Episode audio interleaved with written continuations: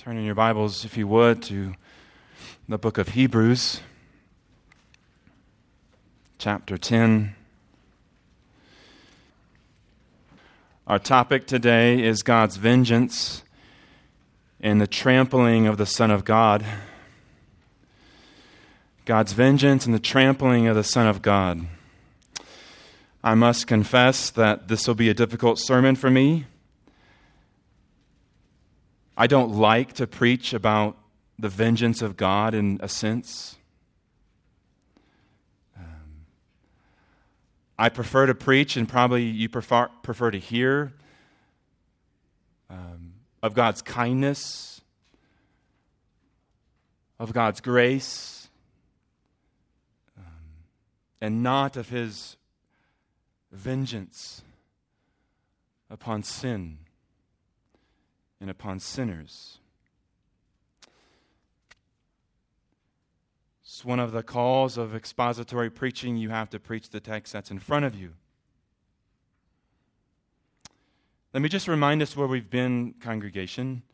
Hebrews chapter 10, verses 19 to 25.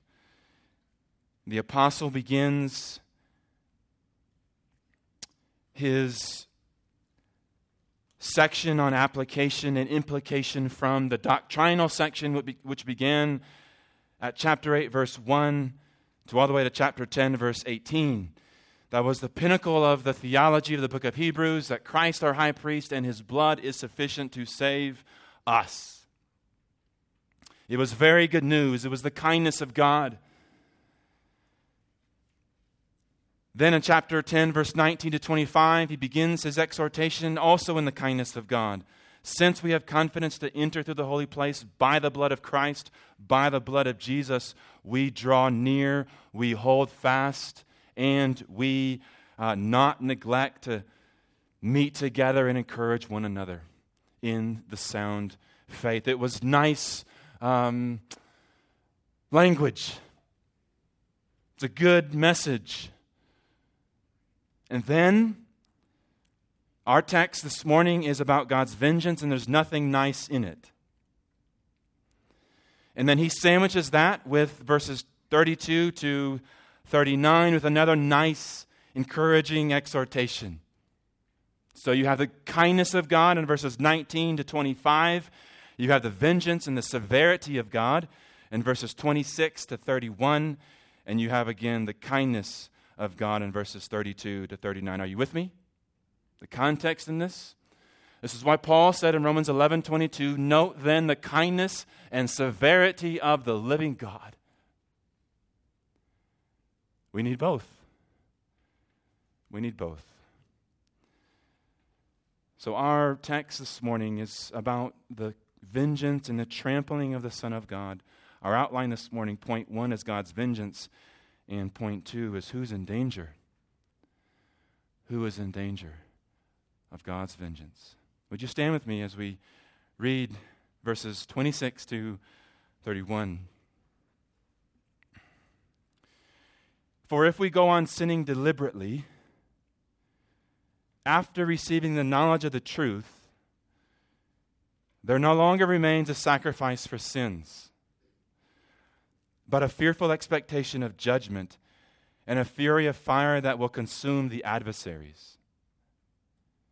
Anyone who has set aside the law of Moses dies without mercy on the evidence of two or three witnesses. How much worse punishment do you think will be deserved by the one who has trampled underfoot the Son of God and has profaned the blood of the covenant by which he was sanctified and has outraged the Spirit of grace? For we know him who said, Vengeance is mine, I will repay. And again, the Lord will judge his people.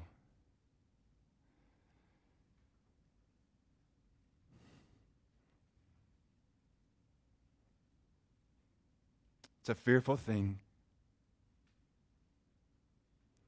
to fall into the hands of the living God.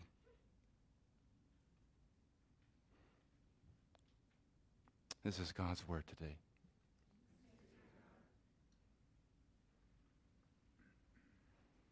My fear is that some of you are here today and you're outside of Christ.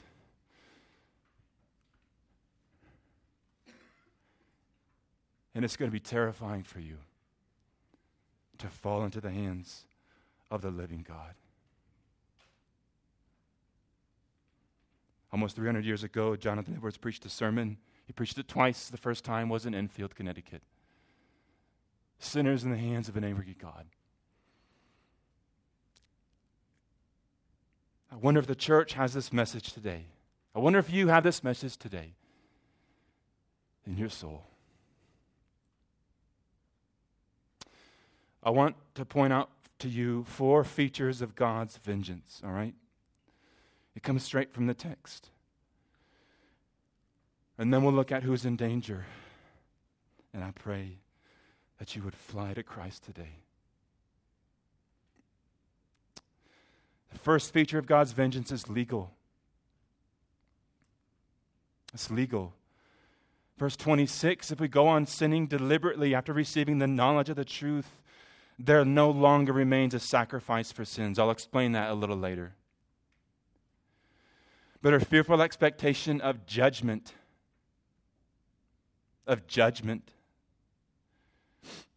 God's vengeance will be legal. It will be the act of a just judge.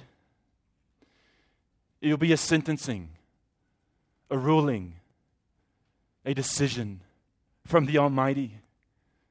No motions made, no objections rendered to this judge, however. The final sentencing to every man and woman and child who has ever lived on this earth. God's vengeance will be legal. And you will find that your sin is the cause for why you will spend eternal condemnation in God's justice. It will be legal.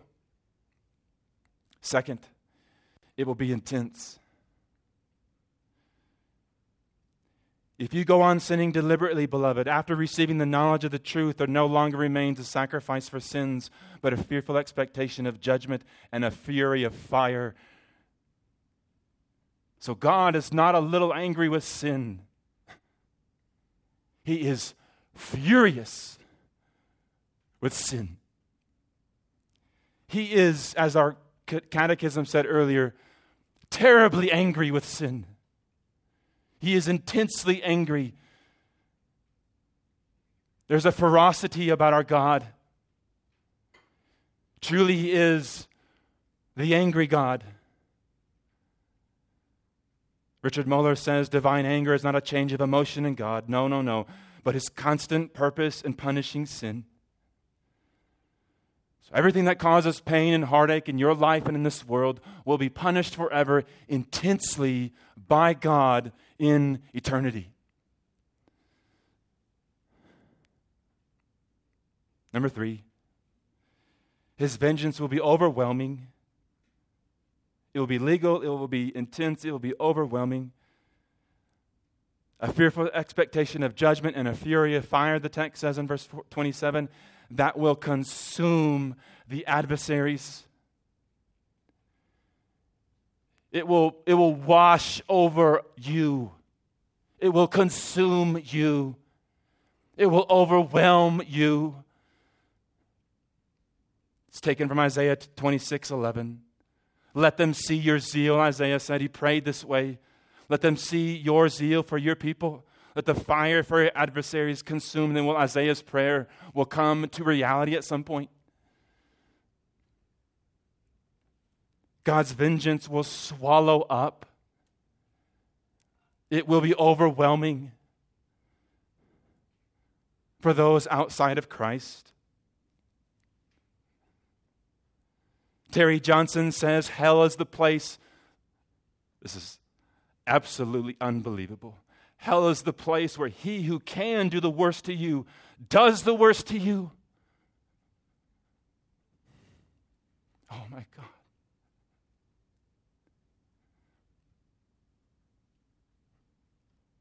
Fourth,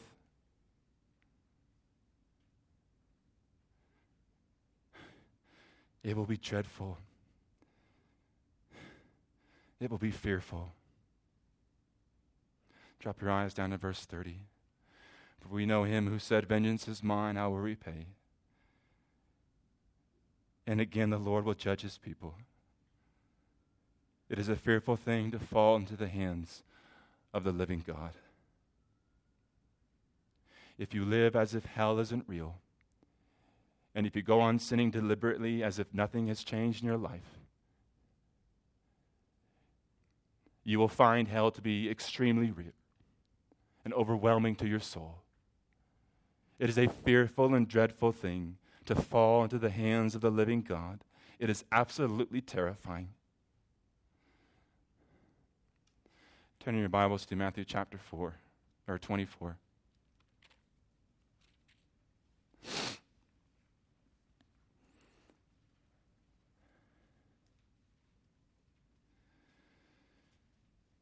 As you know, the greatest preacher on hell is the Lord Jesus Christ.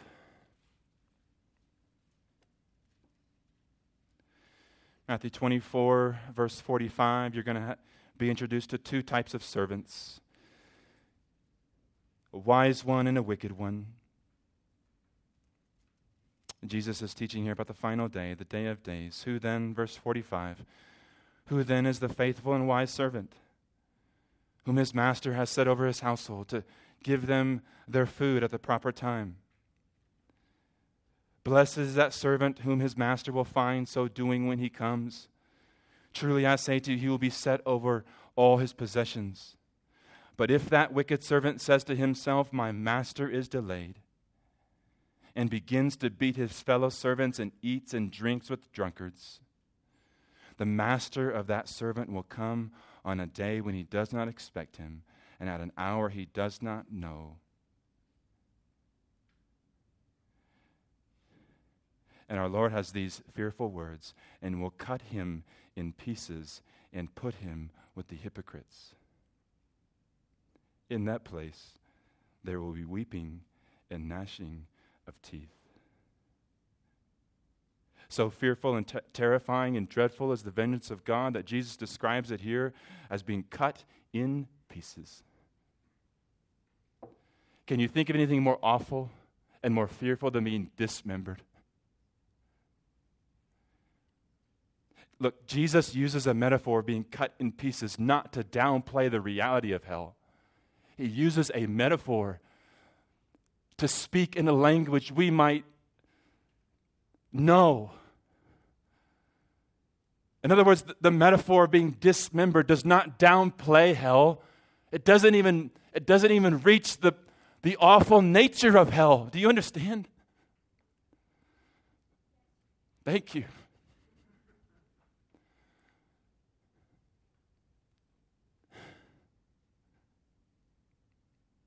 There we weeping and gnashing of teeth. In Luke 16, you don't need to go there. The rich man begs Lazarus, Dip the end of your finger in water and cool my tongue, for I am in anguish in this flame. I'm so consumed with, with fire that w- w- could you just give me a little bit of uh, water? And there will be nothing left to give except vengeance and justice. The rich man pleads, Well, go tell my brothers then. Send someone to go tell my brothers, lest they come here with me. I don't want them here. Whatever your view of God is, beloved, it must include this. Or you do not have the God of the Bible. Most people today, Christians included, do not tremble at the judgment of God. R.C. Sproul had it right. Instead of sinners in the hands of an angry God, now it's God in the hands of angry sinners. we do not tremble at the living God. Our world thinks this message today we're looking at is untrue, unhelpful, unhealthy, damaging to self. And the church rarely talks about it. We need to hear this text this morning and we need to feel this text today, lest we craft a God of our felt needs.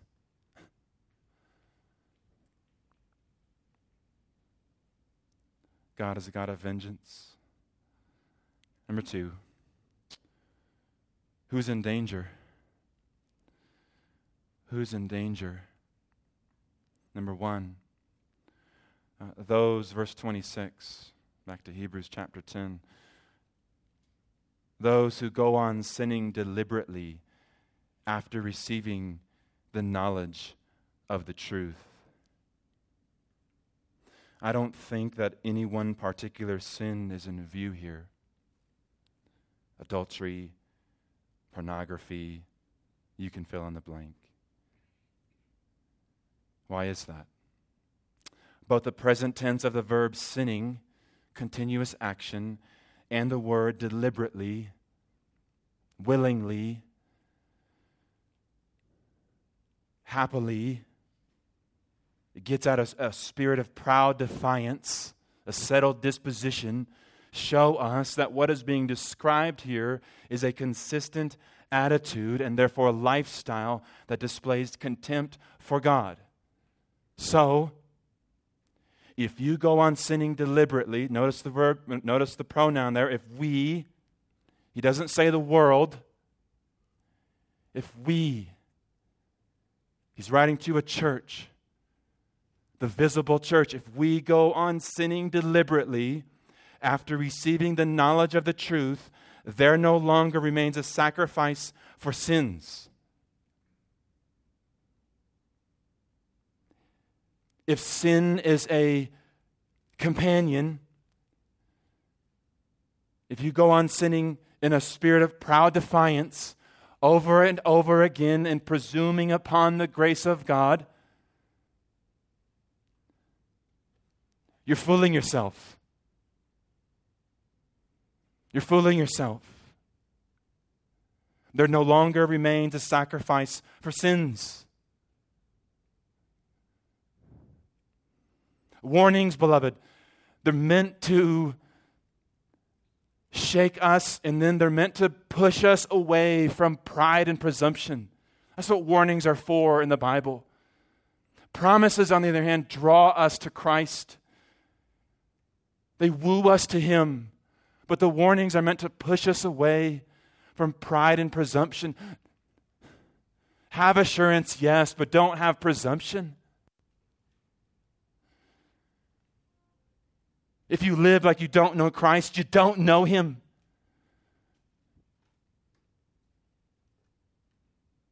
Secondly, who's in danger? Those who have trampled underfoot the Son of God.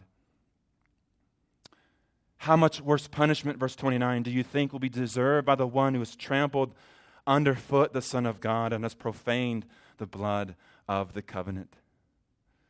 So here's Jesus Christ. He lays down his life for his people to be received, to be worshiped.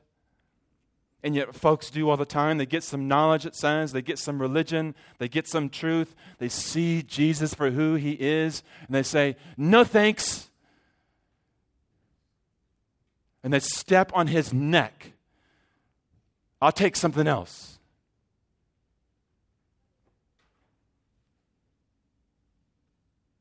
Third, who's in danger? They profane the blood of the covenant.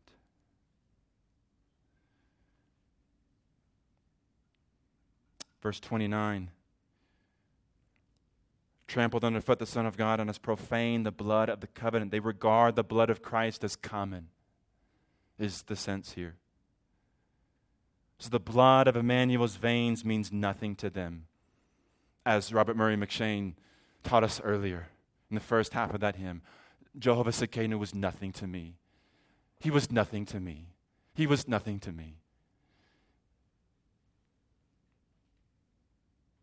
So these folks, they, they look at the cross of Christ, they look at the blood of Jesus, and they say, What a waste!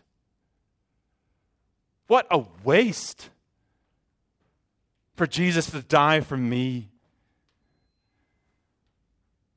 Fourth, they outrage the Spirit of grace. Who's in danger? Those who outrage the Spirit of grace. The Spirit of God is his agent in Revelation chapter 3, verse 7. The Spirit is the verifier of the revelation spoken through God the Son, 2 4. He is the agent of Christ's sacrifice, 914. And yet, whatever the Spirit did to display the gospel to these Christians, whatever miracles he worked, whatever striving he, he, may have had in their hearts, when these people step on the neck of Christ and treat his blood as nothing more than dirt, the Spirit is outraged. And thus there remains no sacrifice for sin because you cut off the one who can save you from your sin. Lastly, who's in danger? Those who are his people. This should get our attention. Verse 30. For we know him who said, Vengeance is mine, I will repay. And again, the Lord will judge whom? The world.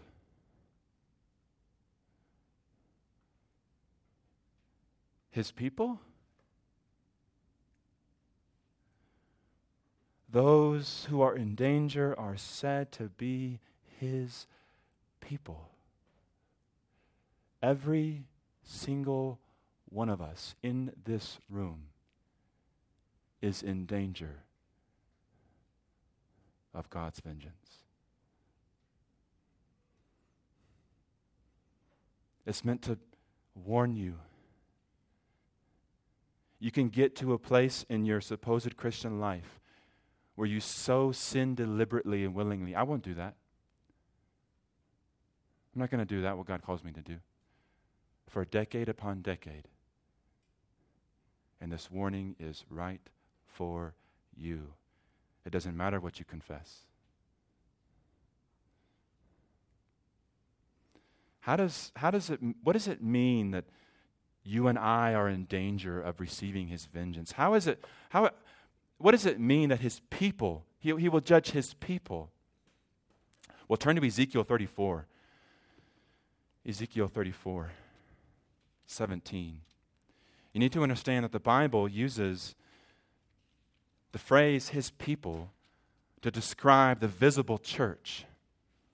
He will not judge his elect, his invisible church, but he will judge the visible church. And there are times in the Bible where his people are called simply uh, the, from the visible church perspective. Ezekiel 34, verse 17. As for you, my flock, he says, thus says the Lord, behold, I judge between sheep and sheep, between rams and male goats. So he calls this, the Old Testament people, the Old Covenant people of God, my flock, knowing he's going to judge them because some of them aren't truly his, and yet all of them receive the title, my flock, which is exactly what Hebrews is talking about when it says, Vengeance is mine, I will repay, the Lord will judge his people, he will judge the visible church.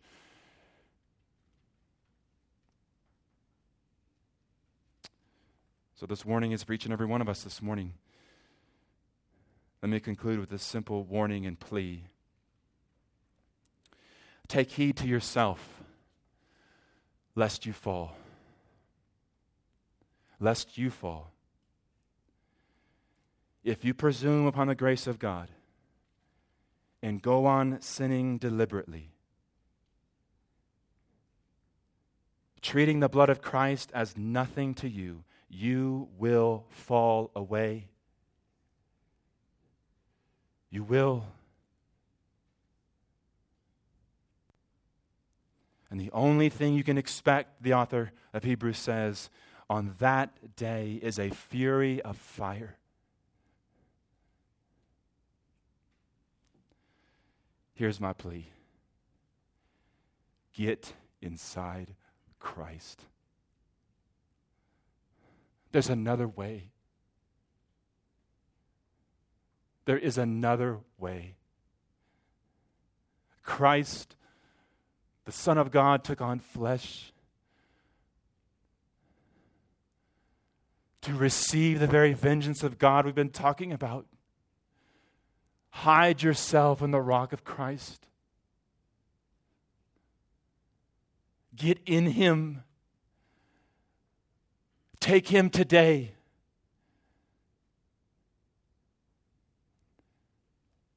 As long as today, the apostle says, is called today, right in chapter 3, as long as today is called today, do not harden your hearts.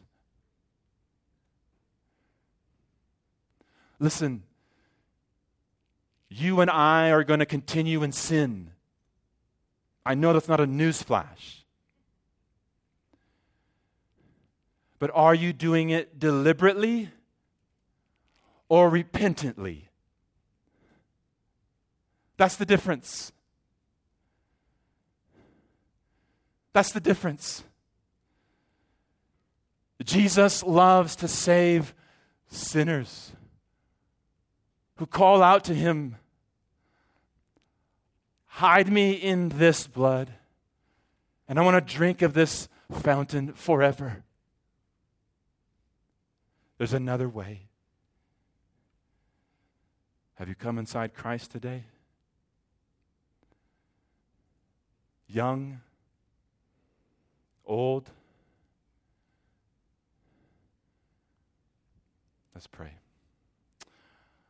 Our Lord,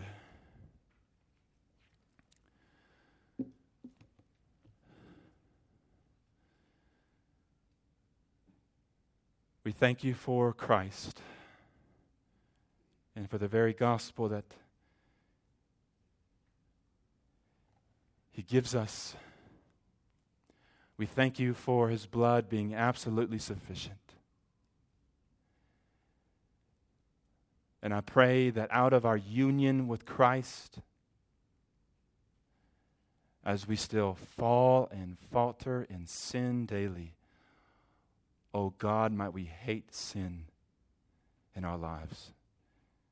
May we take heed to ourselves, lest we come to the day where no sacrifice remains for us.